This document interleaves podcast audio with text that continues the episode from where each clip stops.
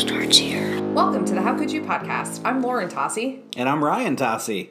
It's all happening. That's from the start of our show. yes, two down. What, like two more to go? Yeah, so we would have to do an episode on The Dark Knight, All for it. which would be amazing. Season four, let's go. Actually, I think I have a How Could You for that, but I'll save that for Interesting. post episode uh, talk. Hmm, color me intrigued. And then the other one we would have to do would be Lord of the Rings Return of the King. Maybe not so much on that one. I'm all for Lord of the Rings, but I think you and I both like Fellowship better, although I feel a kinship to Return of the King because just like our podcast, it should have ended at a certain point, but then goes on for another hour. Yeah, and just as many hobbits jumping in our bed.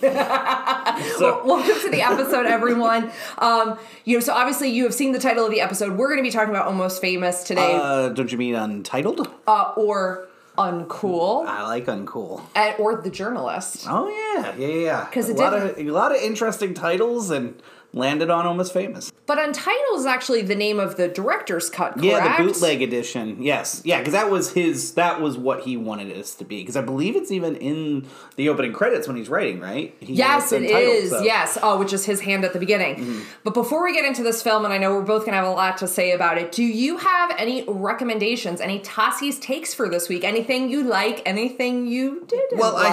I well actually I have a Tossi's take because I got we got a request from a fan. Hmm. Um, a, a fan of the show, John Andrews, had requested that we give a Tossi's take on the newly released trailer for Rocky Four director's cut. so oh, yeah, so what's your take on it? Oh my god, that is the worst trailer ever cut in history. He said what he said, folks. Cool. so we have one less listener now. Great. Rocky versus Dra- Drago director's cut. Check it out. It looks like the worst fan made uh, trailer I've ever seen. Like it looks like somebody tried to slap together this like you know at home with their Mac. Well, and I'll say this. I, I'm here for the idea of this. I mean, like, you know, I think Rocky Four is not really a guilty pleasure anymore. I think people just really love Rocky Four, and it's essentially a music video. And honestly, the film lends itself to great montage. Should should lend itself to a great trailer, Right. But actually, instead of a trailer, it felt like a recap video. Yeah, it was. It's odd. It it's is. really odd. Yeah. I mean, I don't even know what are we getting with the director's cut. Another thirty minutes of just music. I mean, I'm here for it. Act like you don't want another montage to get yourself pumped up in the morning. Now, come on. fair, fair. So that's that's my my my hot take. Uh, you know, thank you, John, for the suggestion on wanting to know about that, and uh, uh, hopefully you still keep listening to the show after this. Uh, my Tossi's takes this week is actually about a film that we saw. So we saw Nia DaCosta's Candyman, yes. and it was so incredible. Now, I will say right off the bat, and this is a massive how could you for me. I've actually never seen the original Candyman. How could you? no, and it's deserved because I love Tony Todd. But really, honestly, I saw a clip of it when I was younger, and I saw the bees coming out of his mouth, and I, and you know, I'm totally freaked out by bugs. Not the bees. All right, we can do a Wicker Man episode if you want. Only the original. Only yes, agreed there.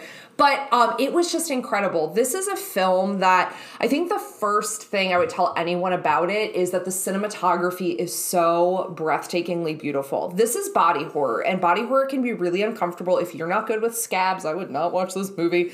Um, but the way in which she shoots uh, the Chicago like metropolitan area, the the dizzying nature of the buildings, um, kind of the reflective nature of like how much mirrors are important in this, uh, the quality of the artwork in the film is so beautiful and haunting.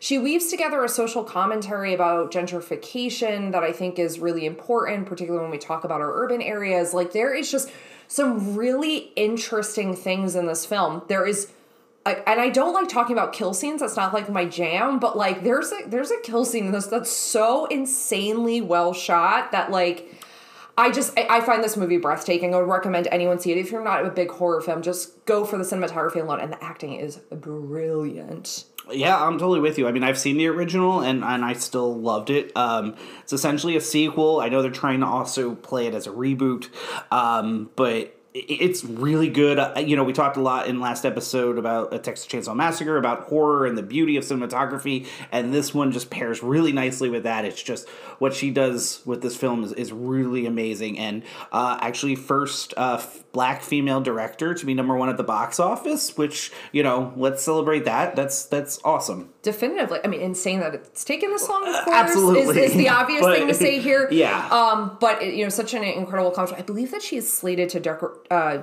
uh, direct a Marvel film, and I can't remember which one it is. But yeah, I, I I'm in for her next. Yeah. I, I, I can't say that uh, off the top of my head. I don't know her other work. Maybe I've seen it and just don't know. But uh, this she has one other film. this has me all in for whatever she does next because like you said just beautifully done you know film yeah really awesome So, but you know, we're here to talk about the year 2000. And I'm going to take you back before we get into the film we're talking about today to talk about the films of the year 2000. Now, i keep saying the year 2000 Yeah. and all i keep thinking of is conan o'brien in the year 2000 please tell me it's out of your system now. it's out of my system I feel like I can't pro- trust you. I I, know it's coming back. I was- But, you know, the early 2000s, and I think in the is, year 2000 so the early 2000s i don't think are really lauded by film critics and film theorists as this like you know kind of golden age time in cinema like there's something about those like the first few years of this century that i don't really think that people praise the films that come out of this there's definitely gems but we don't hear that and you know we've talked about like 1999 is that the greatest year in filmmaking um you know that came up during our oscars episodes but I actually, so in preparing for this, and obviously I think we would both argue that the film we're talking about today is the best movie of the year 2000, but there's some other really interesting films that came out that year. So I'm going to list them off. You tell me if any of I'm these ready. are faves. Here we go. Mm-hmm. So we've got in the year 2000, Memento, excellent Unbreakable, Excellent. Requiem for a Dream, Excellent. American Psycho, excellent Gladiator. how could you Oh, yeah. How you've not seen that at this point Sorry. is kind of absurd to me. Oh, Brother, Where Art Thou? awesome Crouching Tiger, Hidden Dragon. oh god uh, that one bothers me more it's a how could you for me It really, I want you to see that movie. Yeah. It's so beautiful, and you would love it. It- and it's such No, a, I know. I oh, so beautifully crafted. Uh, Traffic and Okay. uh, Chocolat. Oh, okay. Yeah, yeah, yeah. So an interesting year for Yes. sure. Um, absolutely. I, I would say the one that probably jumps out to me the most. I mean, I am obviously we've we've talked at nauseum about our love for M Night. Um, so Yes. Unbreakable, love it. Um, uh, to me, Requiem for a Dream is probably the best of the bunch. There's something to be said about Memento and and what Nolan did. It was such a unique, you know, style of film, um, and and put him on the map really with a more mainstream audience. Uh, just. I love what he did with that. Wasn't a gimmick. It really worked. Uh, but Requiem for a Dream, hard, hard watch, but I dang, it's good. hate you so much for making me watch that movie. you, I remember you'd kind of hyped up for all because we owned it, and you were like, "We're gonna watch this, but you need to be in a good headspace when we watch it." And I was like, "What's wrong with this movie?" And then I saw it, and I'm like, "Oh, oh yeah." We're still recovering from it years later. Oh, a hundred percent. it's just no. It's I mean Aronofsky just peak of his game with that, and it, but yeah, it's a hard watch. It's not. It's not one you just sit down and have a joyful evening. no, no, for sure. I appreciate not you not calling out my major. How could you from that list? Which was that? Memento. Oh yeah, we're gonna. Yeah, we gotta take care of that yeah. one. I have but you, I know you're a huge Oh Brother Where Art Thou, which Oh. is just awesome, right? Yeah, and honestly, like so, almost famous. Obviously, as we're going to talk about, is my favorite movie that year. But Oh Brother, Where Art Thou was a very close second. Um, I love that movie. I love the Coen Brothers.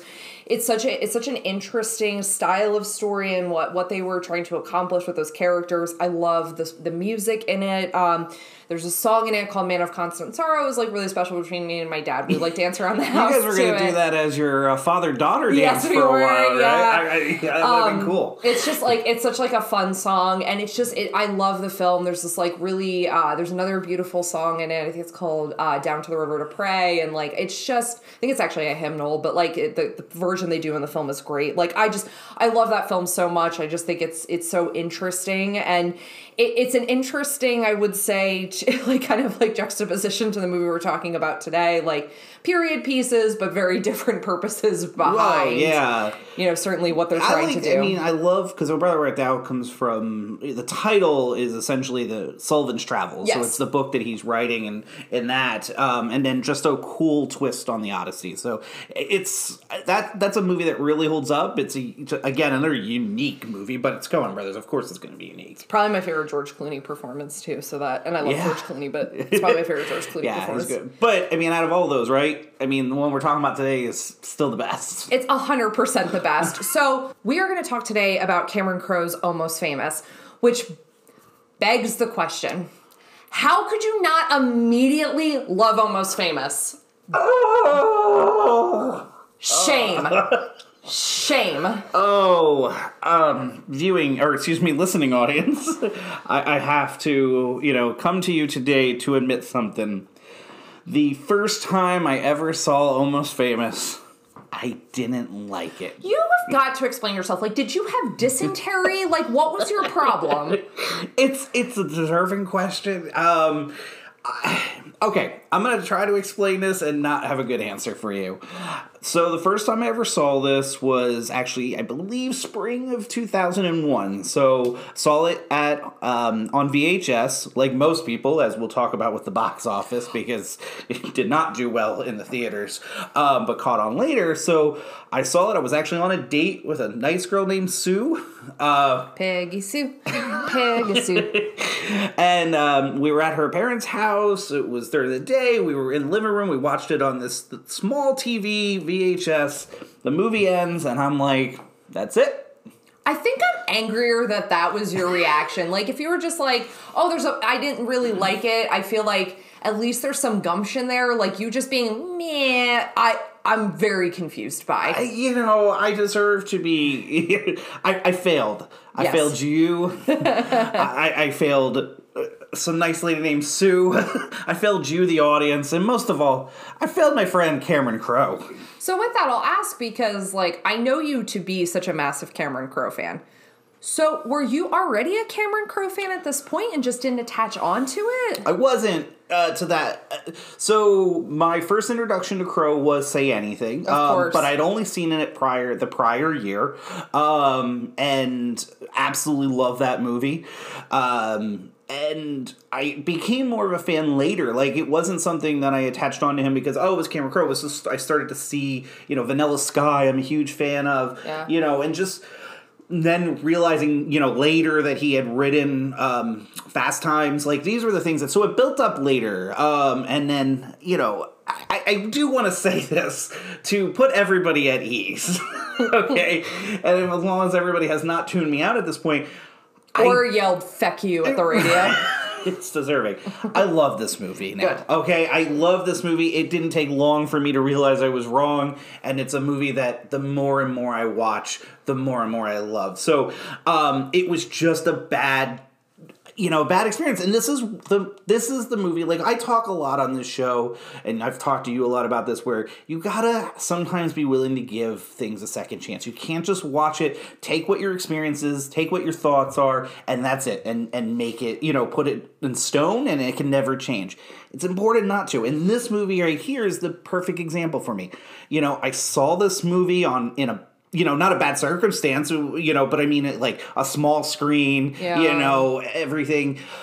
It's a weird time in my life. Um, not a few months after my mom passes away. Uh, so like, um, you know, or within the year, you know, so I'm still in a weird spot in my life and and and personally. Um, so you know, you kind of going over these films, like I even at that, like a lot of these aren't having the same kind of connection. So you know, that those things are important later on you can and i think this is why people do need to give things a second chance especially if there's a hook right? Like oh it's a director i like but i didn't like that movie. Or you start to hear word of mouth well everybody's loving this but i didn't like it. I'm not saying you're going to change your mind but what i'm saying is everybody should give it a second chance. And this again i'm so glad i did because now it's it's up there as I to me I honestly and I'll just say this right up front I think it's one of the best films ever made legitimately Oh wow! All right. like you know and when we say that i mean millions of movies right so like but it is i would say it's it's got to be in the top 1% Well, and I'm glad you said that. And, you know, and obviously I don't feel dissimilarly. You know, it's funny you say about Say Anything so odd. So you're saying that this is like one of the best films ever made, but is. And obviously, things I think later on that Crowe does, like We Bought a Zoo and Elizabeth Yeah. Town, speak to probably more of your life experiences. But you're 100%, not just my Lloyd Dobler, but you are Lloyd Dobler. so is Say Anything, though, your favorite Crowe? And I, I think Almost Famous is Crowe's best. Okay. Uh, Um, but to, yes, Say Anything is is my favorite. I mean, that movie means it meant so much to me the time I saw it because it really made me at that point in my life as a young 20 some year old, you know, I was a single guy, but like believe in love, right? Yeah. And then, but the movie became so much more important to me even later, meeting you, and this movie's Aw. become so important to you and me to the point where we had "In Your Eyes," you know, play at our wedding, Yep. by- sung by our, by our uncle Greg, um, and you and I can't even get on a plane without Yeah. waiting for the. The you know the ding, Yes, right? Like yes. so, yeah. Say anything is that personal movie, right? Mm-hmm. That just speaks to us. that We love, and it's going to be our favorite. I think probably I'm speaking for you as well, right? Well, yes, and, and I will say this, and um, we don't have to go so deep into the story, and it's something that if you ask us in person, we'll tell you the whole thing. But we did have the opportunity to meet Cameron Crowe because one of us had 30 seconds of insane courage. Um, and that's what we told him when we met him. We said to him, we talked to him about Say Anything. I think we talked to him about Almost Famous too, but we talked to him about Say Anything. we actually got a mostly. weird amount of time with him, but yes. Yeah, he hung out with us. It was actually a very cool moment. Um, but you know, Cameron Crowe, he's such an incredible like force in Hollywood. He tells his stories with like so much heart, and this is a really, you know, and I know we say this a lot. I, I we're geeks for production history, but you can't talk about this film without talking about how it gets made. Um, you know, it's semi autobiographical. Cameron Crowe cut his teeth on the Rolling, the Rolling Stone magazine. He was like 15 years old. He was touring like in Japan with Lynyrd Skynyrd. This is, you know, a different uh, time in journalism because you have like, you know, you'd have writers that would like embed themselves with like groups and they would like, you know, follow them around and kind of take notes. And he took a lot of notes. And this becomes his most, I think, personal story of all of his films by his own omission if you listen to interviews with him. You know, prior to this, he had done Jerry Maguire. Jerry Maguire is why he gets to do Almost Yes. Famous Yeah, absolutely. um, you know, because but it's really the history of this, and I was so there's a really wonderful podcast.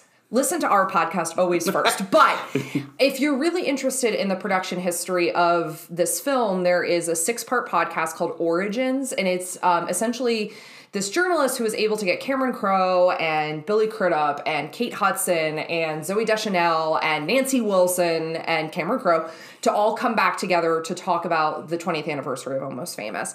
And the stories that Cameron Crowe tells are just so like vibrant and wonderful. He talks about being on the road and how much of this was like kind of an amalgamation of his experiences with Lynyrd Skynyrd and Peter Frampton and the Allman Brothers and you know all of these you know, kind of like rock gods, uh, that he was getting to experience it firsthand, which is why the story gets to feel so personal. And, you know, it's said of this film sometimes, like, there was a journalist who approached Cameron Crowe and said, Well, you're kind of doing the rose colored version of the 70s. And he said, Yeah, that's exactly what I'm going for.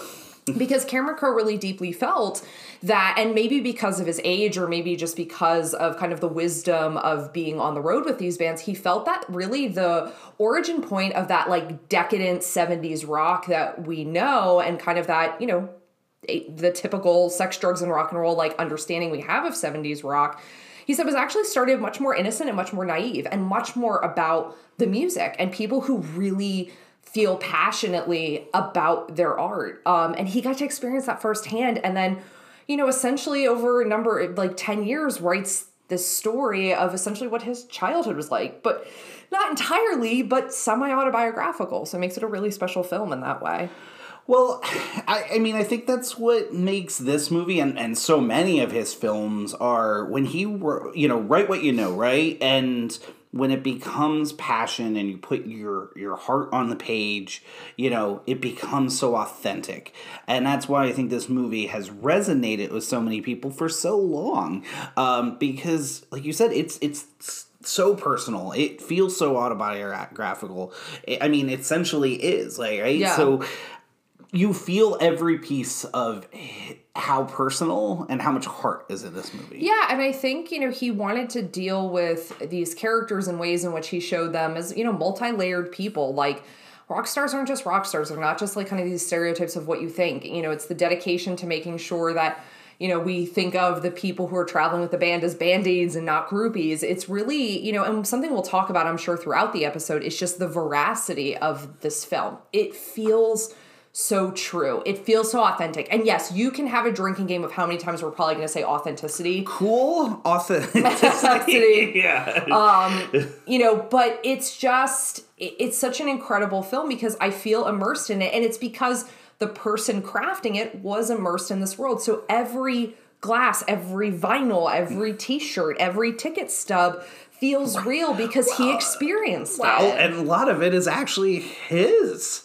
That's like, right. When you yeah. start getting into the the dressing of the movie too, like every bit of his DNA is is in here. Well, so. it's even down to the fact that like Lester Bangs is wearing his Who T-shirt yeah. from the seventies, right. you know, and it's. I think you had told me once it's his vinyls that are in the movie. It's his right? vinyls, yeah, and he always made sure that uh, what is it, Pet Shop um, was the first album. Like yeah. I guess he when they reshot it over and over, um, they would have different different orders, but it was always the the Beach Boys that was going to be the first um, because of how much that album meant to him. Well, and honestly, like, and I appreciate. I said Pet Shop, Pet Sounds. Excuse Pet me. Pet Sounds. Sorry, yes. And honestly, even when you just think about the dedication to that, like, he wanted it to feel like essentially like you have walked into like a treasure trove of his like memories from this time in life, which is so cool. Like that he lets us be in that world. Yeah, and I'm glad you talked about him. You know how much everybody enjoyed him because, and I promise this will be the last time I mention the the fact that we did get to meet him.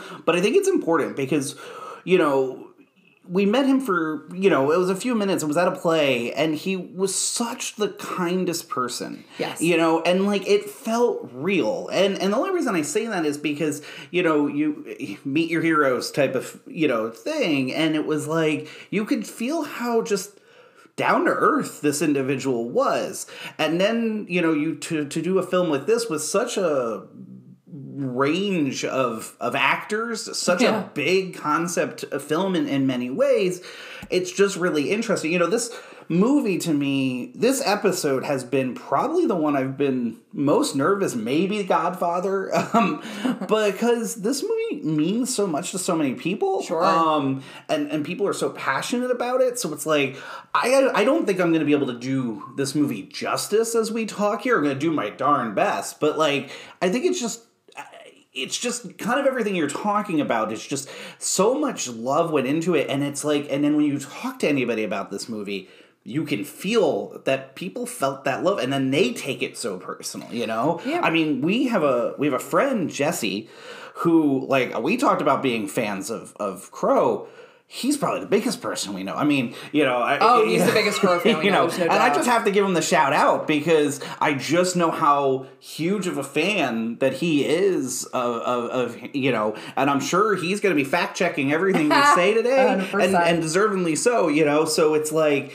he is such just this real director um, and he just really speaks to an audience it just gives you so much well and with I every word and i think that's important because the thing that I took away from the time I got to meet him or even listening to interviews, it's so obvious why he was given so much access. Mm-hmm. He's earnest. It's hard not to love him immediately. And I think that's why his films are so beloved because he, I think, speaks to people in such a, a genuine and heartfelt way. Like you said it earlier, like, you know, putting your heart out on the page. And I think because he does that, there's like, he feels like an invitation into his world. Like he seems not jaded by anything. He still seems like he is held on to the wonderment that came from a time of a guy who has been traveling with rock god since he was 15 years old and still seems like really amazed by the fact that this is his life it, it truly i find him to be a remarkable director I, i'm glad you say that because that's the thing that i just can't get over right he he comes across and and the way he writes is this very uncool quote unquote individual and i think that's the way he it sees himself almost right he's the uncool person living in a cool world but it's like this guy's life is about as cool as it can get Right? like Yeah. i mean you read the story like the the moment in the film when william gets pulled into stillwater to get into the circle Oh, yeah, yeah. right that comes directly from Crowe was with Pearl Jam at Lollapalooza, and Pearl Jam, right before they went on stage, pulled Crowe in to have, you know, to get in the circle to get pumped up. Like, Can you imagine being pulled into a hype circle by Eddie Vedder? I would die on the spot. I'd be like, sing Just Breathe to me because I'm about to die because you just pulled me into a circle. yeah, just an awesome, awesome Yeah. individual. I mean, you know, it just, I mean, life was what I should, I meant to say. No, 100%. And as we talk about this film, you know, it's undeniable, and you've mentioned this already, you, you have to talk about just the, the incredible cast.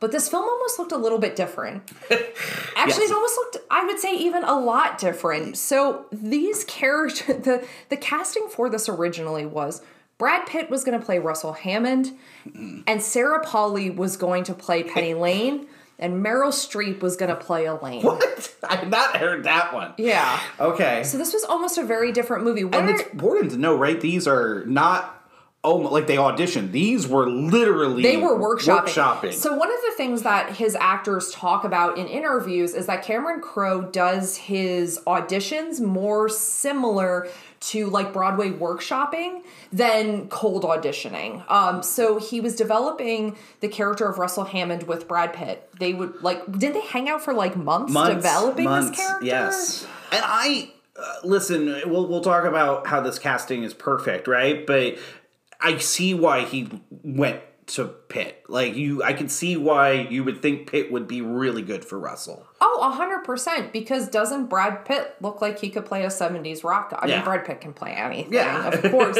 but we're talking. This would have been casting late nineties Brad Pitt. Which Right. This is like Fight peak- Club, Fight Yeah. Club time, fin- prime Fincher time. yeah. This is like peak Pitt, and Yeah. like although he's Brad Pitt's always peak, but like you know, I think it's interesting because there's actually a line where Jeff Bebe, played by Jason Lee in the film, says, "And your looks have become a problem." That line was written for Brad Pitt because you have to address Yeah, how like right. handsome Brad Pitt is.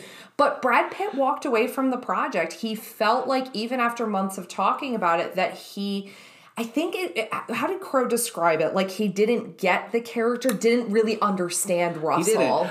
And I, you know, I think I understand why. Not. I can't imagine working with Crowe. We've talked for the last, you know, few minutes about how much of a passion, you know, this is so personal to him. It's probably intimidating, right? I would imagine. And I'm not saying like, I mean, obviously Brad Pitt is one of our all-time best actors, like, so I'm not saying that he, but he probably legitimately just couldn't get to the passion that Crowe was probably kind of trying to get him to. Well, and I think additionally, I think a, a core marker of Billy Crudup's performance of Russell Hammond is this. Russell is someone who is amazingly talented, stunningly handsome, but doesn't want to be a rock star. Like he does and he doesn't. Like he needs the fame. I think you get to see that particularly with like the Golden God sequence. You get to see him kind of crave attention, but I don't think he needs to be a rock star and I think there's this push and pull of like I'm talented but I don't quote unquote need to be famous. Like, and I think perhaps with Brad Pitt, it's so undeniable that he would have looked like a rock star in this mm. role. Like, I wonder if that's part of it too. Like, Yeah. almost. And I think that Brad Pitt sometimes can have that kind of like, don't look at me, like, I'm just here for the work. I think he can have that vibe, but. I don't. Maybe he just couldn't exist in that at that Yeah. particular moment because of the intensity of the roles he was taking. That's something that I think is a very uh, not that I think it would have been a, a s- incredible departure, but I do think it would have been a very different role for Brad Pitt. Yeah, I mean, At that time, you talk about what ifs, right? It's you start to change the entire complex, you know, complexion of the film, um, and that kind of leads us into the next one. And this has been a bit of a debate in the household A at bit? times because I happen to think I would have loved in a alternate universe to see both films, one with Kate Hudson and the version with Sarah Polley. I think Sarah Polley would have been a really cool choice. I understand. I think I understand why Crowe, you know, chose her originally, um, and I would have loved to see that version. I think she would have brought something really unique to it. Um, listen, in the end this is Kate Hudson's part. Yes. It is gonna be the you know the thing on her tombstone one day. Like it is, she is Penny Lane. She is the Penny Lane that is the world. But I do. There is this part of me that just goes. I think that that could have been a really but a ah. cool you know ah. version with with you know I love Sarah Polley. She ends up dropping out and a, for an interesting reason. She sees what this character is and decides that's not the life she wants. She understands, you know, what this character is going to bring and that she doesn't want the life of the actress that gets this role. because it was going to be massive. I mean, look at how we're talking about Kate Hudson in this part. It's going Right. to be always her defining role. Um, so she walks away to do a very small Canadian film. yeah, well, they actually so in in the podcast I was listening to about this, Cameron Crowe talks about it that she essentially went to I think it was Sundance Film Festival and talked to friends and was like, I don't, I like kind of I don't want that version of being an actress and it was going to be massive. And then it's interesting because it's like very much juxtaposed of kate hudson talking about turning 40 and like being in therapy and her ther- and she and kate hudson going like i just i don't know i just and her therapist going you just want to be back on the bus with stillwater like even her therapist is like yeah that's like your essential role. Like you know but listen this is something you and i have debated over and over i love sarah Polley as an actress i think she's super talented she was in dawn of the dead she was in go she's Yeah. really cool i But we think can see she steps away from the spotlight. She becomes a director. Yes. We don't really see her in, in films anymore. No, and I do think there could have been a very different version of this. I think you understand her as authentically as a band aid. I think she looks the part of that time period. I think there's an essence. It's actually interesting.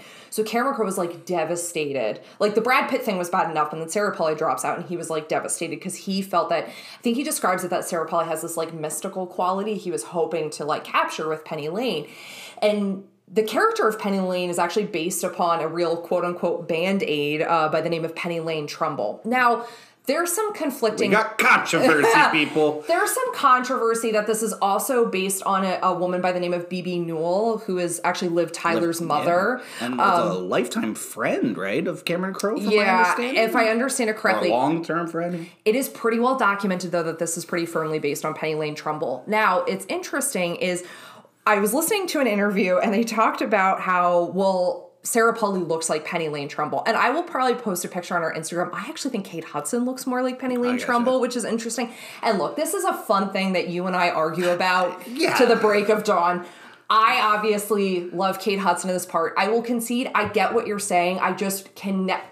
There's something. Kate Hudson walks into a room as Penny Lane and commands it. I don't think that's Sarah Polley's Penny Lane, and I'm not saying that's a bad thing. It's just not the Penny Lane I You, want. you've always said it. It's a different movie with Sarah Polley, and I cannot argue. The tone of the movie, I think, shifts, and I don't think we. I don't know if it it has the longevity um, that this movie holds now. You know, with that, so. I, I fully concede. It's just a, an interesting. Out of all the Hollywood what ifs, this is one that has always intrigued me. Um, but I know, I know how much Penny Lane means to you, so I would never want to take Kate Hudson out of that part. wow. It is her part, but I have to know what does Penny Lane mean to you? She's my icon. Like, so here, I think about like those feminine like markers throughout like cinematic history that you kind of point to and a lot of times it's not necessarily a, a character it's an actress. Marilyn monroe audrey hepburn um, sophia loren like these people that you kind of idolize and become like somehow representative of like not only notions of like beauty and intellect but also like like the it girl of the time like a twiggy like you know people like that. Penny Lane was that for me in high school. So, um, my brother has a phenomenal knowledge of music. I grew up with just stacks on stacks of Rolling Stones like in our house and like ticket stubs, and he has this incredible music knowledge. Um, but that wasn't my bag. Like I love film. Like film is the thing I was nerdy about. So That's because you're uncool. I am I am forever uncool. so like I think I was always intrigued by the music world because it seemed like music like venue like concerts and and that culture seems so disparate from like my life. And this appreciation of this person who's 15 years old and writing for the Rolling Stone in this kind of wild story. But when I watch the film, Penny Lane just captivates my imagination and my sense of like what would the ultimate version of cool look like. I think the thing I have always loved about this film is you know when you take a character like Russell Hammond is played by Billy Crudup and you take you know Penny Lane uh, is played by Kate Hudson like these are two people who shine very brightly. Like Russell has been given the stage to shine brightly, but Penny Lane just shines because that's what feels so natural to her. It's even like there's a moment in the film where she like walks into a crowded hotel room and she starts doing the like flight attendant speech and she starts speaking in French. And to me there was just something about her. I can't when I watch this movie, I just find myself being so captivated still. And when I was a teenager, I thought there was no one, and I still think this, there is no one in cinematic history that's as cool as Penny Lane. And she's not without her complexities. This is not an unencumbered by, you know, tragedy type of cool. She she's got her darkness, but she chooses to like shine bright and like just kind of dance in the wreckage of her situations. I love her so much. I, who might argue with that? I mean, gosh, never mind. Uh, thank God Sarah Polley dropped out, right? it's been recorded. He has finally said it. No, yeah, I love hearing you talk about it. Like, I, I, you know, you have been so passionate about doing this episode because of how much this character means to you, and and therefore, obviously, how much the film means to you. So it's cool to, it is cool to to just listen to you you know, because I can feel, I can feel the emotion, I can feel the excitement, um, I can feel the passion, uh, you know, and and when you have a character that just speaks to you in that way, I mean, that's the beauty of film, right? That's what we're looking for, connection. Sometimes it's escape, and sometimes it's connection, and when you have a character, you know, and I think this character kind of finds both, right, for you. Like it's a bit of an escape because it's not necessarily you. It's it's a different version of you you would want to be, but at the same token, you also feel a, a kindred spirit. Well, and I think it's because I love her outlook and approach to life. I love that she has this commitment to she's just passionate about she's passionate about music. And i think as someone who finds their passion in film i just like you know kind of passion recognizes passion. Mm-hmm. And i think that's what i've always loved about her character is she just she loves so big and she just wants to live her life. She sees her life as something that should be lived grandly. And i just think that's such a phenomenal lesson to teach young people that like do not you're not limited in what your life can be. You're only limited by how small you choose to dream in your life. And i feel like penny lane taught me at that at a very very young age of the the importance of really living for the moment and, doing the things that you want to do in life. I just i, tr- I truly adore this character. Well that's uh, you know, I guess my, uh, you know, I was going to say one thing, but now I actually want to ask you this question. Do you give that to do you give the credit there to the writing or do you give that to the credit to the actress? Or you know Both. is it going to be the obvious Both. yeah. Yeah so here's why. Because there's what's on the page and cameron crowe i should have made you choose. No i can't. Um, cameron crowe is very much known for the fact that you know the page kind of rules but he allows again he allows that like kind of spirit of workshop. And there's an energy that kate hudson brings to this like kind of a vibrancy that i think is something that like is so like innately within her. It's not to say that she quote unquote is penny lane but there's something like very innate um, and I wonder how much like her life outlook is very similar to this character. She was 19 when she played Penny Lane. So, I mean, Kate Hudson's very early in her, despite being a part of Hollywood royalty, um, is very early in her career at this point. She's the uh, daughter of Bill Hudson and Goldie Hawn. Her, um, you know, her mom's longtime partner, Kurt Russell. Like, so she grows up as Hollywood royalty, but she just has this like immediate thing to like connect with people. Like, you can't not want to watch her. And it's incredible because like and, and as I think we'll start to talk about now, this is the entire cast feels like that in some ways. Like It's an embarrassment of riches. it's so insane what I he pulled together. Yeah, I mean, you know, the one thing I do, I want to say that about the the Penny Lane character, and again, it, it's a real testament to Crowe that he's able to write female characters like this because I mean, we see, I see the with Diane and Say Anything, and we see it with with Penny Lane, and you'll even see it, you know, Kirsten Dunst and, and Elizabethtown. Like many times, he he gives a real nice. I, I mean, obviously, you could speak better to this as a female than I, but just the like you said, there's a complexity. Um, there's these confidence in these characters, but you know, they're they also have to navigate. You know, They're women of agency. I could see you wanted to. Yeah, yeah, thank they're, you. they're, and I think that's the other thing. You take a character like, all right. So here's the thing. I want to be Penny Lane, but let's be honest. If we had ever had Spawn, I am big Elaine energy. like I am Frances McDormand, like completely in this Yeah. movie. Like, Well, and she's what his mom essentially, right? I mean, he's written that character to be his mom. but I think to your point, the thing that I've always marked with Cameron Crowe is that he writes women of agency. He celebrates femininity, um, but he doesn't stereotype femininity to be just one thing. Like he he celebrates women and and female characters that are are driven by their own pursuits and their lives aren't defined by the men around them. Like obviously you have in this the push and pull of like Russell and Penny but her life isn't determined. Yes, a, a very sad and almost very tragic moment towards the end of the film feels determined by Russell. But how she reclaims her sense of self is such an important thing for that character. Just like you have a character like Elaine, who is incredibly supportive of her children, educated, progressive as a parent, um, and strong willed and uncompromising in the best ways. You know, he, I think another writer writes Elaine as one note, as shrill, does not get a sense of who this character is. But Elaine is written, and of course, because it's inspired by her, his mother, in a way in which that we get to see someone who has vulnerability, but her strength is in her vulnerability. Her strength is in how much she loves her children, but she's not only just defined as a mother in the film. And I think that's so important.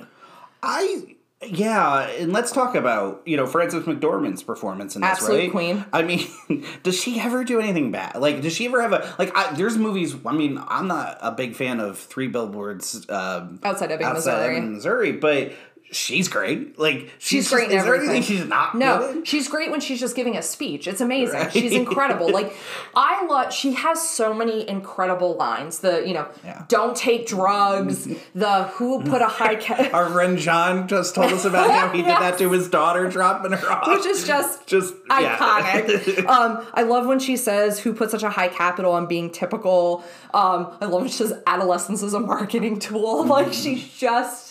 It's line after line, and it's how Frances McDormand delivers it. Like, and obviously the lines are really well crafted, but she just like has such a sense of who this person is. That's I love what I her. really I like about this character so much is like you said, it's not this one.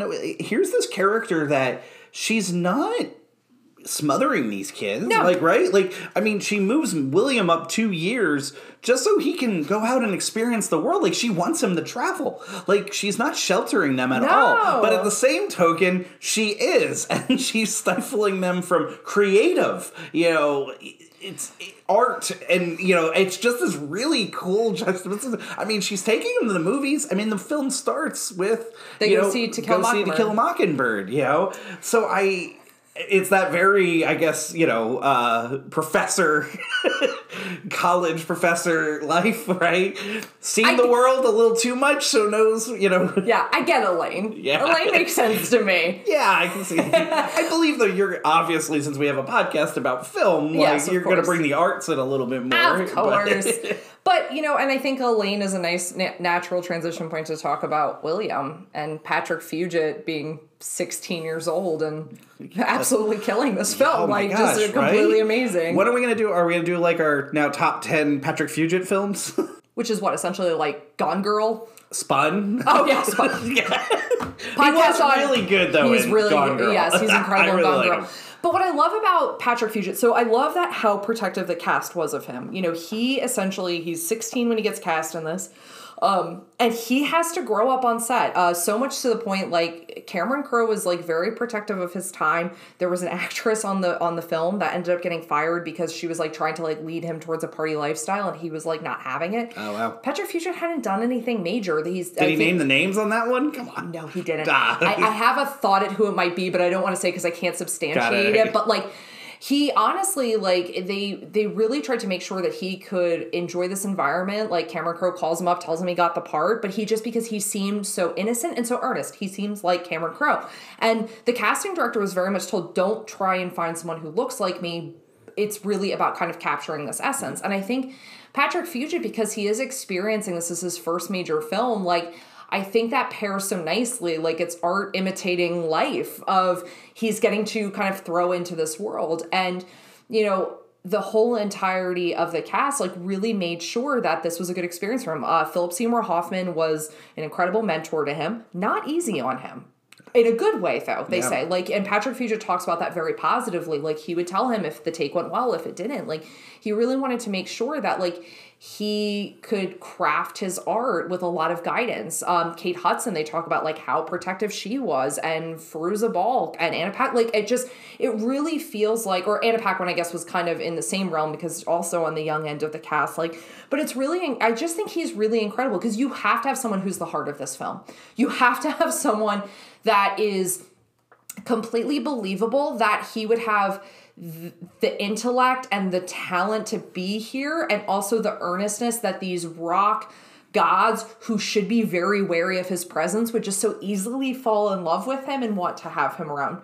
And it takes a very special i think young actor to make that really believable without it being too hokey. And i think patrick fugit does that. He, yeah, I mean, he nails it. Like, and I think this film was shot pretty much in order, which doesn't happen usually, right? Which I think really works because we talk about you're, he's at that time in his life that he's going to grow up. He grows up in this film. he grows four inches in this Right, film. and I think that maturity really gives something to the movie as he's traveling around. So I think it was smart to film it that way. I don't know if that was purposeful understanding that you got a young actor that was going to probably do that over the course of a year. Cameron Crowe, I think it was ended up being like five or six months. Like I think hmm. Cameron Crowe like really wanted the experience of this to be that the emotions would kind of develop naturally, that the experiences would feel somewhat organic, and like that the set was a space where these characters really were like kind of bonding and growing together. And I think you know you have like so many, you know, and and he was really able to infuse like, hey. You know, Patrick, like I was you. Like, Yeah. you know, even like I mean the deflowering scene actually happened to oh, Cameron Crowe. yeah,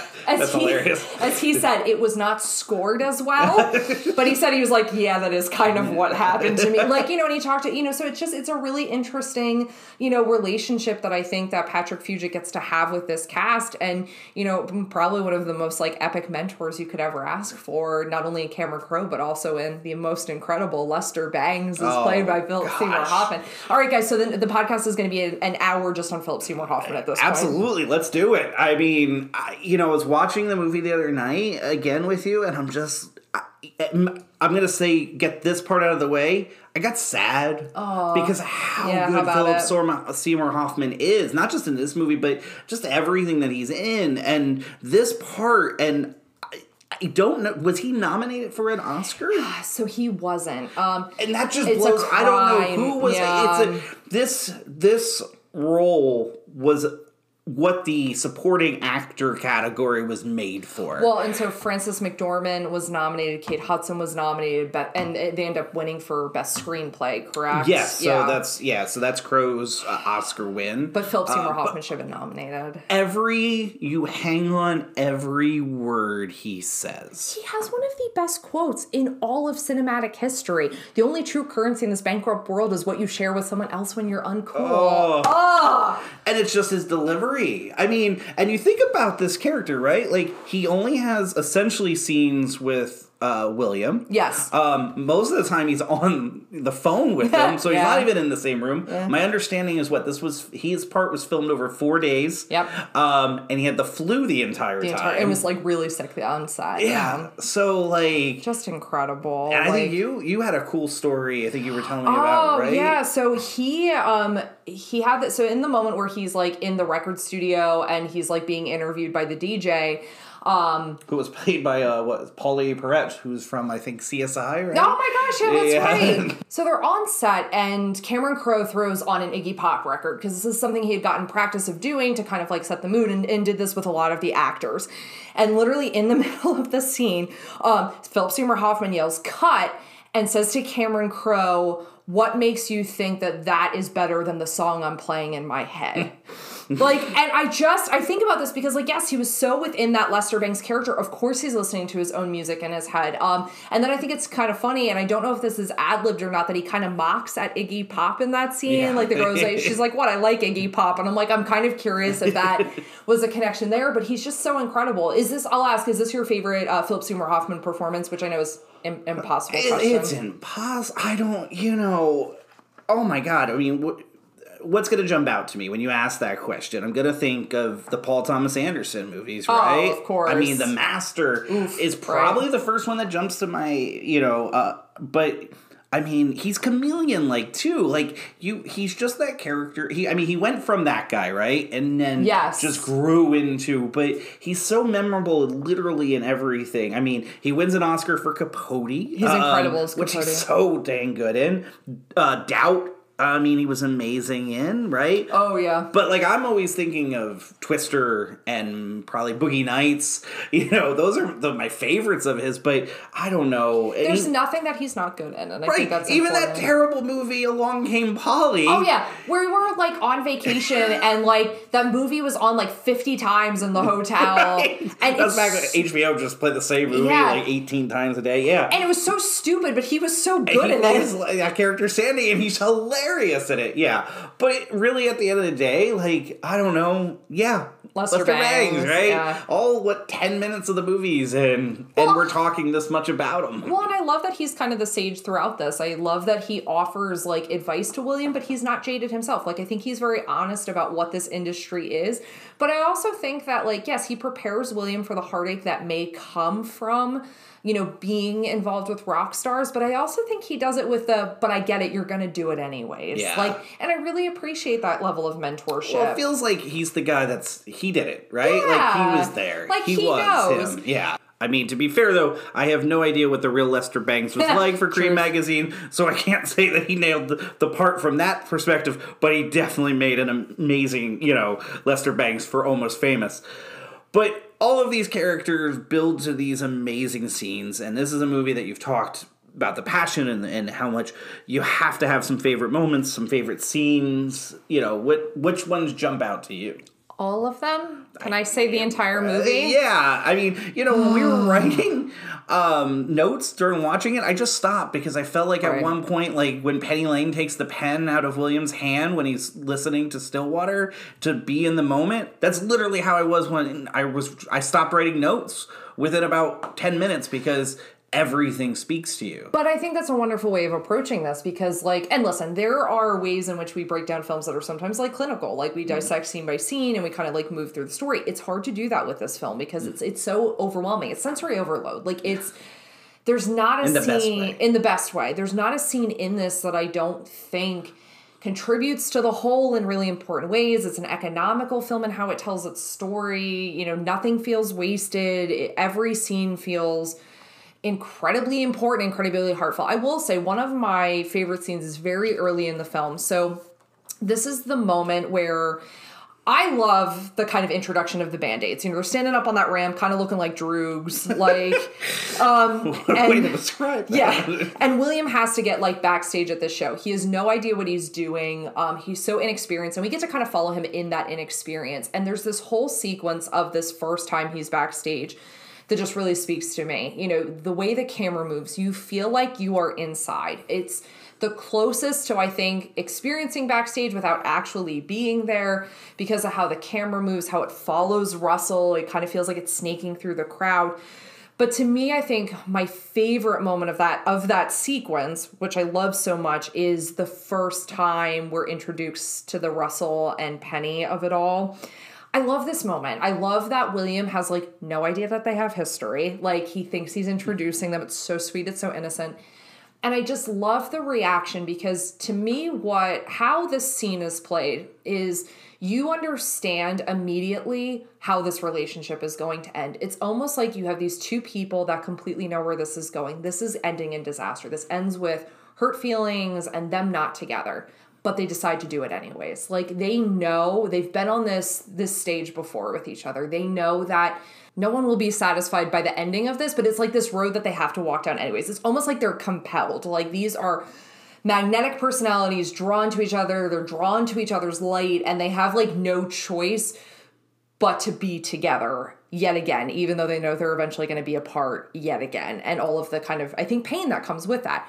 I love though the story of how this was shot because that's actually not exactly how the scene was supposed to be played. Um, so that day on set, I guess Cameron Crowe was being kind of hard on Kate Hudson. Um, he didn't feel like she was really focused. Um, that great moment with her and William where they're talking about their ages, and she's like, "But how old are we really?" I guess he didn't feel like she. He kept saying, telling her to focus. So then when they had when she had to like quote unquote meet Russell. Um, Cameron Crowe was playing Bruce Springsteen's The Promise, and they were shooting Russell. And she just starts crying Hmm. as she's looking at Russell because she said the song and just the overwhelming emotion because they were filming this in sequence, but she knows how it ends. She knows they're not together in the end. And she said she got so overwhelmed by these two people that are hurtling towards this conclusion that she just started to cry. And Cameron Crowe was like, What's going on? And like she explained it. And then when they went to go shoot her, he put on Joni Mitchell's The River, Oh, okay. which is what's Yeah, playing in the background yeah, in the scene. Yeah. And she got emotional all over again, so they kept it. And I just love that about them. I love the vulnerability of these two people in this moment. It feels like they're in their raw state. They're most un- most uncomplicated that we see them because it's not about the dynamics of the band or or stardom or being on the road. It's just about these two people in this moment that really love the music and really love each other. And I just love that sequence so much.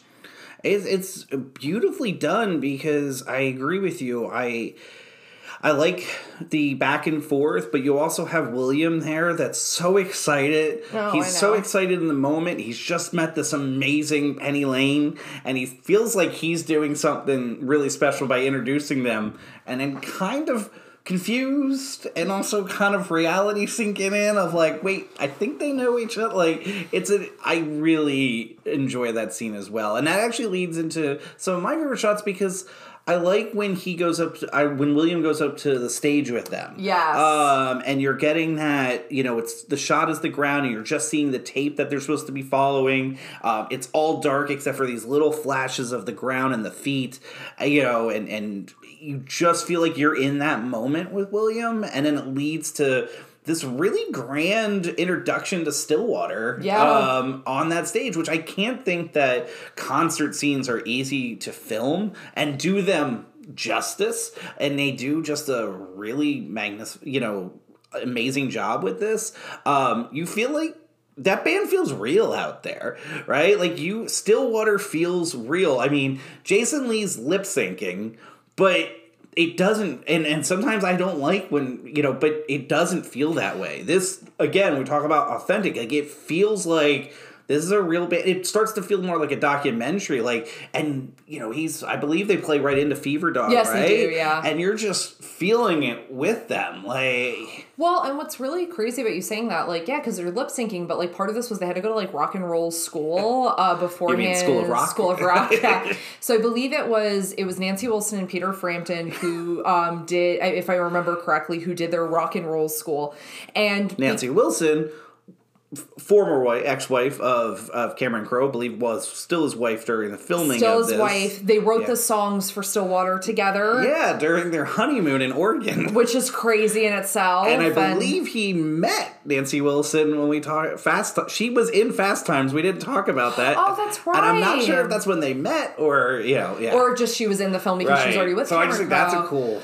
Yeah, and you know, so they really wanted their playing to look authentic, and so you know, and Billy Crudup would talk about like he could he could play the opening of Fever Dog because he's supposed to be an incredible guitar player and they wanted it to feel genuine. They didn't want it to seem false. They didn't want, you know, kind of the magic of it to be something that the audience could, you know, unfortunately see through. Like, and I agree with you. It feels like a concert doc. You have that again great with the uh, scene at the Palladium later on. Yeah. Um, where you have like Jeff Bebe's kind of like, you know, doused in like blue light. um, and, you know, it's, it's this really just incredible sense of like you know what it is to be a rock star what it must feel like to be on that stage like how incredible that energy has to feel when you receive it and you know i mean shout out to jason lee because i feel like we haven't talked a lot about him yet he's just so great as jeff bebe as the I'm supposed to be the front man, but I know, I 100% know I'm not the center of attention here. He doesn't feel Jason Lee to me. I- Always funny that he's in this movie. He doesn't feel like he should be the lead singer of this this major band. he was a skateboarder. Well, Like, right. You know, like, but Jason Lee pulls it off. Like he just plays it. Per, you know this this jealousy, the jealousy over Russell, but still just the arrogance, but also confidence that he exudes for a rock star and lead singer. He and and then you know he- he's quippy. He gives you that nice you know kind of humor when you need it, even in the serious moments. Well, because you have that great like thing where the t-shirts come in, and you have that great line that Russell gives that really kind of distills a lot of like the tensions in the band. We find out a lot more about that during the plane sequence, of course, but like where Russell just goes, "Can we skip the vibe and get to the part where we start laughing about this?" and what I love about Jason Lee is I think he he puts on the frontman persona, but I think he's also a little bit more honest about his vulnerabilities. Like, I think he's a little bit more honest about what the dynamics are supposed to be. I think he knows that, not that Russell will ever outwardly act like he's superior to them, but I think there is that insecurity of knowing that Russell probably, as is marked in the film, has gone past them. You know, Russell really Russell I think is a vulnerable character, but I think is not as honest about his vulnerability if that makes sense. Like Oh yeah. because he has that great moment with William. He was like, just make us look cool. But I don't think he really ever kind of explains like how conflicted he feels about being a rock star. Because I mean, he's he's a rock god. Like he looks like a rock star. But I think like Jason Lee does too. Like he really kind of has that feeling of like I think there's an authenticity to how Jason Lee functions as a frontman that you can really buy that their dynamics and their chemistry is electric in this film. Like Yeah. I mean, essentially, they created a, a band. Like, I mean, I, I gotta ask you, top fake band of all time? Yes, second place, the Oneders. what about the Pinheads from uh, Back No. to the Future? no, that thing you do is is this my second, or actually I should say it's either the Oneders or the Wonders or Captain Geech and the Shrimp Shack Shooters. Um, I mean, this band. I mean, again, like you look at the soundtrack and the the the songs are said to be written by you know Russell Hammond and Stillwater. Like, Yeah. you know, we just had you know with for the anniversary, Rolling Stone just put out the William article. Like, just you know, we're talking about this movie 20, 21 years later, and like Stillwater feels still like this real band. Have we willed them into I believe existence? we have. I mean, we're not far away from at some point them doing some type of charity concert or tour, right? I don't care what the dollar amount is. I will sell everything in our house to I go thought we to had, that. we had to do that to do the uh, Star Wars Disney hotel. that's that's the truth, Ruth. Like, but you know, I think it's also too. If you go on the the uncool, which is Cameron Crowe's website, there's actually like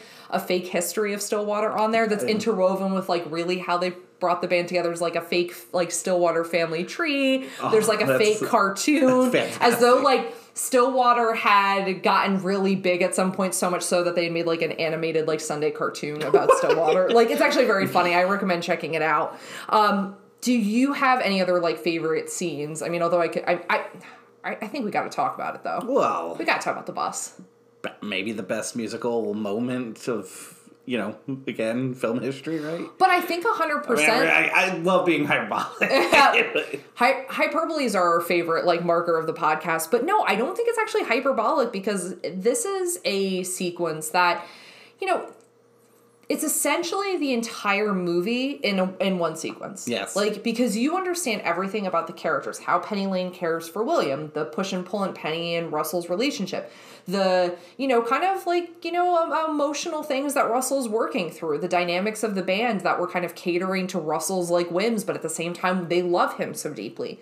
It all it all happens in that bus moment and it's just so incredible um, that moment when they are singing tiny dancer i mean how do you not think about this movie and think about tiny dancer how do you not listen to tiny dancer and think about this movie Yeah, I mean, this is the moment you know, even if for some reason you've never seen Almost Famous, this is the moment you know about this movie. Um, it just speaks volumes. I mean, was it David Grohl? One time I saw he did a cover of Tiny Dancer, and he literally just stops in the middle of the song and says, We're just going to sing the chorus. This song is the almost famous song, right? Like, and that's what it's become. I mean, Yeah, Elton yeah. John, the- one of the greatest musicians of all time, but this this song has become the almost famous song because this moment, like you said, it's it, it transcends what the movie is, and it, and also it's a microcosm of what the movie is. The fun thing I, I laughed was we talked about William growing during this. I guess William was um, Patrick Fugit was the worst singer to the point that they had to bring down the volume of his singing.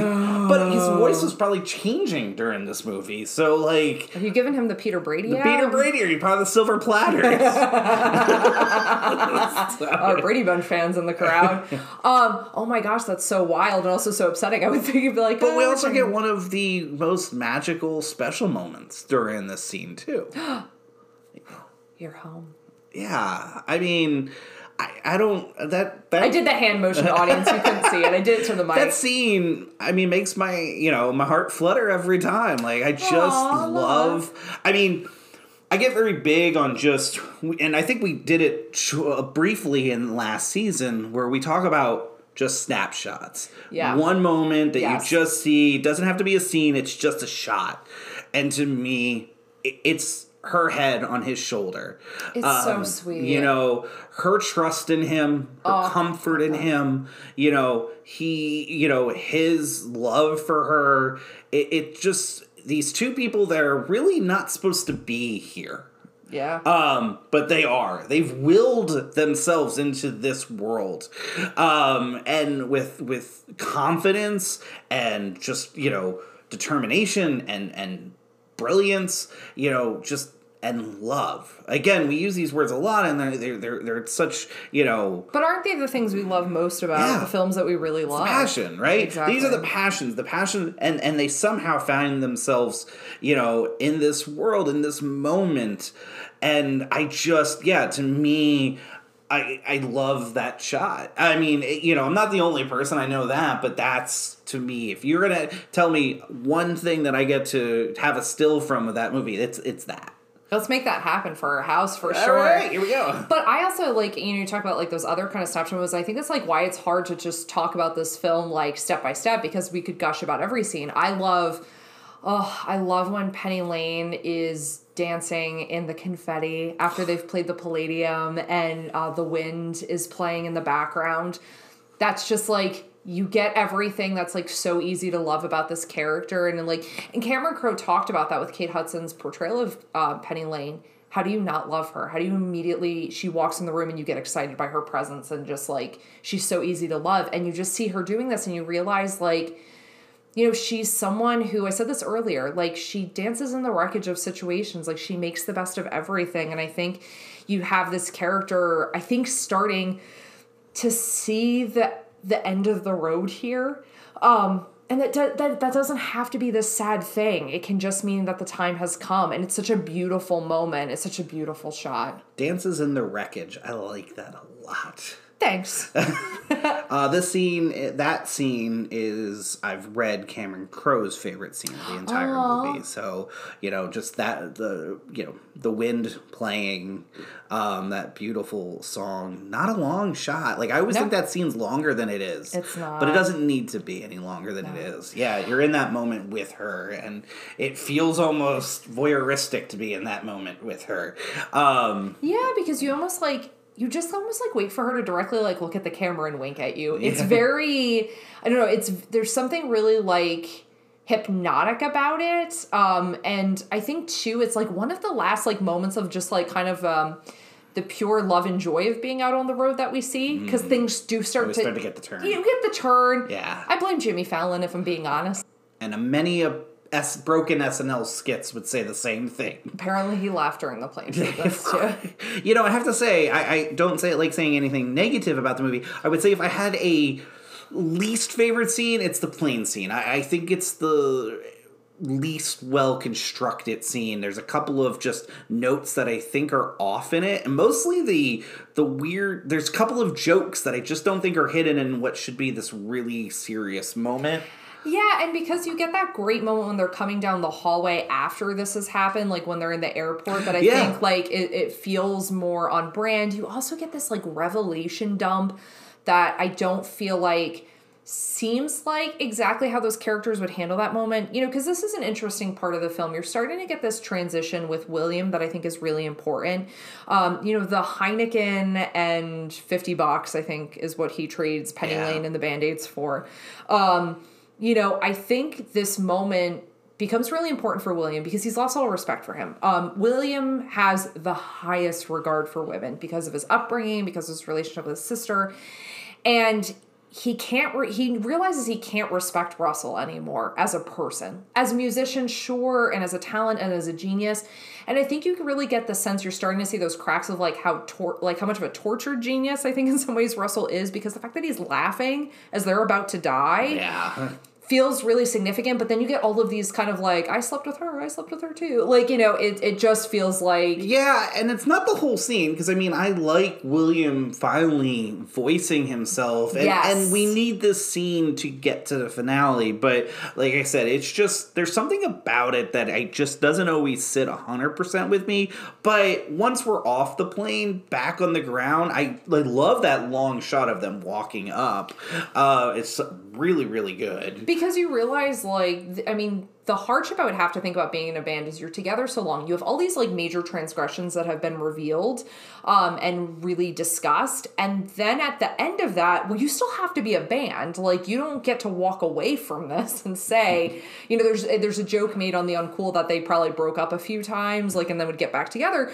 But it's like they still have to like find their footing again. And like their family. You have to figure it out. But what do you do when you realize like all of these things that have transpired amongst the four of you on that plane Well, it makes you wonder, right? They were the Jeff Bebe band at one point, so it does make you wonder, you know, Yeah. the up and down of of their career. Um, one of the scenes I, I have to talk about that I, really, really love is in New York, um, because you know everything starts to once they get the plane. Obviously, is the turn, and and you have that great moment of them walking onto the plane and and William looking back, right? And it's that moment that you know things are going, everything's ending, everything's changing.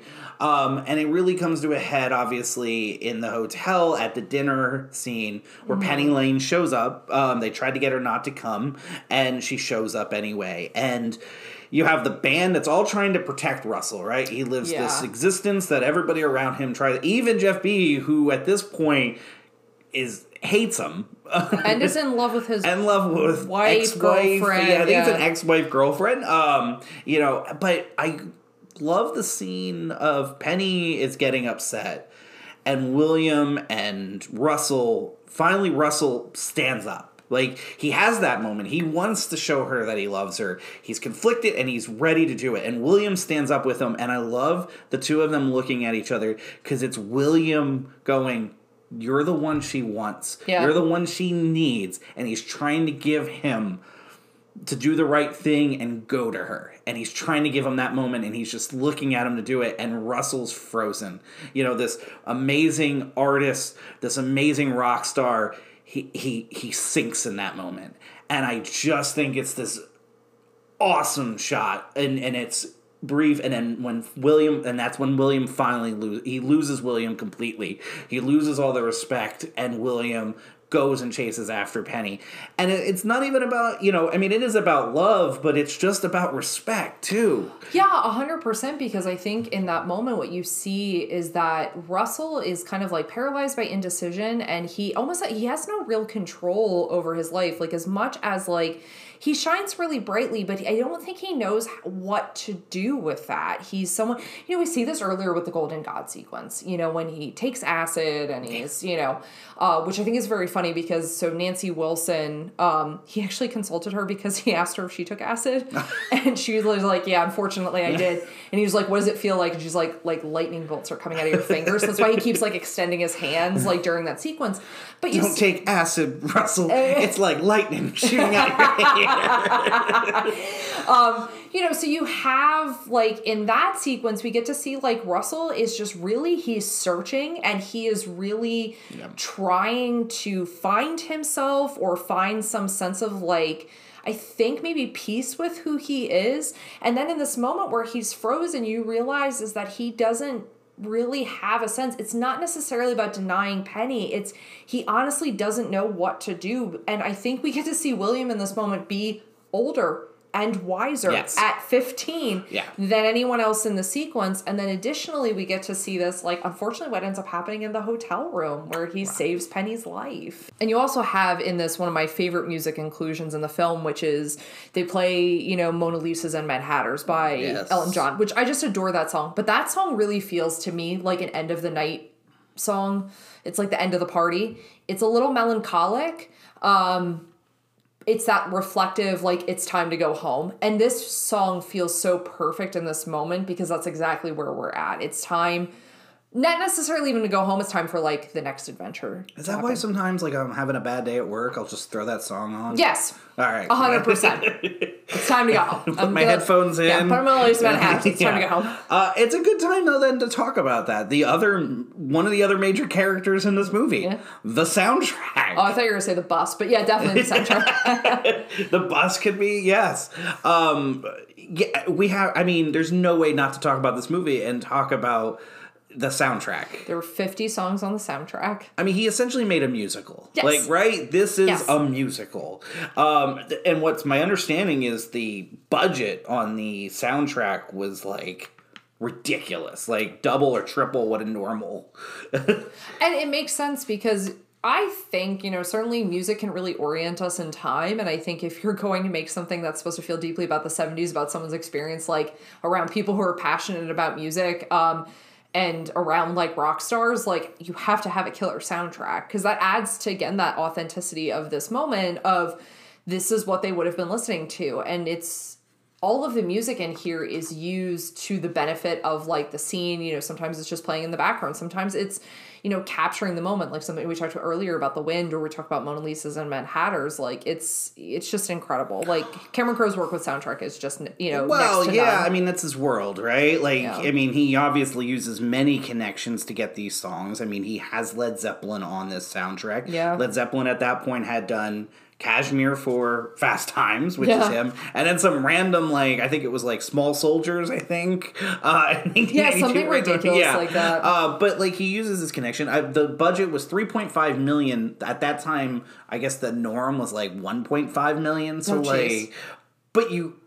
You it, need it, it makes this movie. Yeah. I mean, it it gives you every point it speaks to every character it hits every note no pun intended that everybody needs to hit. It's it's literally guiding you through the entire film. Yeah. um and and it's so obviously curated in a way to continuously keep telling you this story in every sense possible. No entirely. And it's you know, it's probably one of the more impressive feats that this film, I think, you know, uses music in a way that doesn't feel like it's overtaking it, but you does feel like an additional character in the film. Uh, you know, I don't, I don't disagree that you could mark this as potentially as a musical. I mean, you know, we talked about the Tiny Dancer sequence alone, like, right. and what that does, and I also think like you know, when done properly, um, a period piece such as this can really expose people to music maybe they wouldn't have listened to. And I think that can do this as well, or just give you a new appreciation of these songs. The true sign of a good period piece, by the way, is just a movie that feels authentic and doesn't feel out of place anytime you watch it. Like he Yeah. made a movie in 1999, you know, to be released in 2000 about the 70s. I couldn't tell you when that movie was made. That movie could have been made today. No, it looks could have beautiful, Then. yeah. It could have felt like it was actually made in the 70s. Like that's a real testament to the entire, you know, movie. But we're talking about the soundtrack, right, being a character. But there's a lot of other extra characters in this movie. It's so world building, right? We haven't even talked about Zooey Deschanel, who Oh. plays the sister, Incredible. brilliantly. Anita.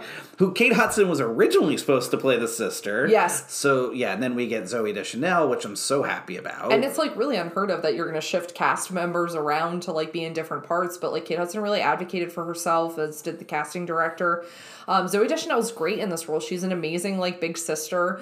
Um, I love like the reunion at the end between Mm-hmm. her and Elaine. Like it feels so like heartfelt and so like genuine. Um, she's so great. Um, I think I mean you can't talk about side characters and not talk about the band aids. Yeah. Um, do you have a favorite band aid other than Penny Lane, of course? Well, who was it? Uh, Anna Paquin's what? Polexia? Polexia, Right? yeah. Yeah, so she's cool, but I'm going to go for Fairuza Balk every time. Sapphire. Sapphire is so fantastic when she has that like last like dinner with Russell and she's complaining about the girls who are there and Oh, how they're yeah. not there for the music and they eat all the steak. Like she's just she feels hundred percent ripped from a different time For period. movie. feels like I had friends in college, um, you know, and, and you had met my, my housemates. She felt like she would be one of my housemates in Oh college, yeah, you right? you lived with the band-aids. yeah. yeah. Like, and then Fairuza Balk just plays it again, so earnest, so realistic. Like, I And she's funny. Yeah, she's really very funny. funny. Um, yeah, so I'm gonna go there. But there's also a lot of just random now cameos. Like, I Yeah. mean, at the time they're not, but Eric Stonestreet's in this movie, right? From Yeah. Modern Family. Yeah, because Elaine freaks him out, right. which is a, a motif with Elaine that I really appreciate throughout the film. Uh, Bijou Phillips plays another one of the band aids. She's like the mystical one that tries to like talks about William's aura, right? No, you're talking about Kate Walsh, who um, I forget what. Oh, that's right. I'm sorry. she's Grey's Anatomy, I think. Right? Yeah, yeah. Um, uh, yeah. Then you have uh, who is the um, oh god, Mark Maron. Mark Maron's Uh, yeah. awesome as Plays the promoter, yeah. Wait, Rainn Wilson.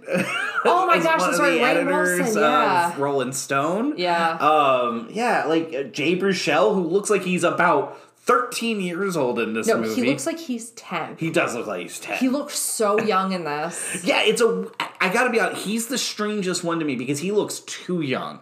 Like William, you kind of understand. He look. He doesn't. I think that's the point. Does he? Okay. I think it's supposed to look like how young is this kid actually like touring around following Led Zeppelin everywhere. I think that's the point. Mitch Hedberg was in it.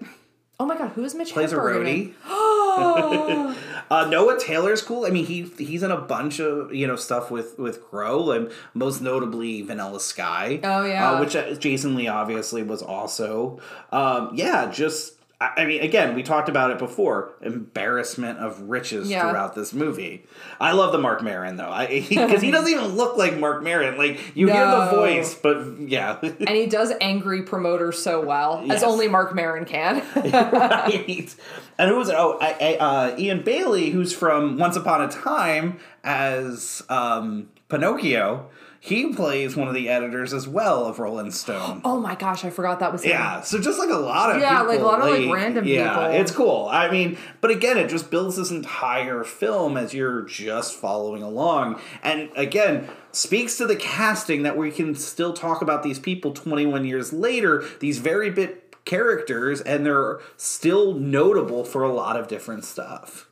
But this is why this movie is Cameron Crowe's Citizen Kane, right? Like we've talked about it. It failed at the box office. And that's gotta hurt because he put so much into Yeah. it. But it's got this life that's lived on. You know, I mean, the, the rumor or the understanding is he had this 172 page script that he had Spielberg literally read and hand back to him and say, film every single word of it and he essentially did. I mean obviously things had to shift but like it's just his passion and his, you know so that's why like it stinks that this movie failed at the box office because obviously in the long term but he made the movie he won it and the movie is standing this test of time. It's a damn perfect film. it is. And again i said it earlier and i say it again. I truly believe it's one of the best films ever made. Um, I, I don't think that I'm, I'm speaking out of turn by saying that, and I know you agree, and most of our audience that's probably listening probably agree too. Well, just think about like where this ends. Like the you, know, you have these great this great moment of like Russell finally having the interview, and he's like, you know, Patrick Fugit or Williams' char- character says like, "What do you love about music?" And he's like, "To begin with, everything." And that's kind of what this film feels you, like. and do you know that to begin with? Yeah. So there's a very brief moment on an eight track that one of the first albums for Stillwater is titled "To Begin With." Oh, that's cool. So that's why when he says to begin with, and um, William chuckles, that's where that you know. But it's just this. Small, Oh, that's so cool. I love. Oh, moment. Oh, this movie's so damn perfect. You know, the funny thing about this is so, and I honestly, I didn't, I've never seen the end of the the credits, so I didn't know this, but I think it just also speaks to the movie starts with the scratch of a record starting, and then after you get to the end of the credits, you hear the record finish, and just just that the detail of everything, it makes the film. you can't you can't recreate it, right? No, you can't. And but we are going to end this with the uh, something that completely contradicts what you just said. So, remake or sequel? What are you thinking? Is there any version of this that should be remade or rebooted? Any version of this where you get a sequel? What about you? Do you have one? Yes, I think the only thing I kind of see is seeing like William later on in his career, like mentoring a young journalist now. Because like the notion of media would have changed so deeply from the time Oh, in which yeah. he was cutting his teeth. I could see there being something, I mean, like, just never do it. This movie's so perfect and I don't want to see it. But also, like, you know, the music industry has changed incredibly, like all media, like whether it's you know print journalism or music or film has changed so much since when this film is set that like i think there could be something interesting of like what does like a william you know does a 15 year old go out on the road with like a popular rock band today the answer is probably no and that's kind of a shame in itself that'd be the only thing i'd maybe want You to want to send a lot of fifteen year olds out with? yeah man get your experiences what do you need to be in school for I think I have it. I think I have it. All we right. can't remake it. We both agree with that. uh, just dumb but I do have a sequel. okay I want to see the movie where an older William decides to write a script and direct a movie about his time as a 15 year old writing for Rolling Stone. it would be so meta yeah. that like all right i love it i'm here for And I got William, played by Bill Hader, and his manager helping him through it, Ben Schwartz. Why do you have to do this? Every episode, but actually, I'm going to give you this Ben Schwartz, big creepy manager energy. I can see him going up, right? He goes up to William and just be like, I am a golden god. You will listen. yeah, like, yeah, almost like he's heard the stories and like or actually to get him pumped up, he's like, "You are a golden god." Yes, exactly. He would use it for him. Um, you know, this movie is so incredible. Um, I really appreciate getting to talk about this with you today. This movie has meant a lot to me, and I think means a lot to a lot of people. It's so incredible. I think calling it perfect, I think saying it's one of the best films of all time is not overselling it. It's something that I think constantly reveals itself to you every time you watch it. I pick up on a different note or beat. Um, something that you know a little nuance in the performances. This is just such a perfect film from cast to you know actually i should say from concept to cast to production to filming to the beautiful shot of the bus just driving off into the sunset. This is a perfect film.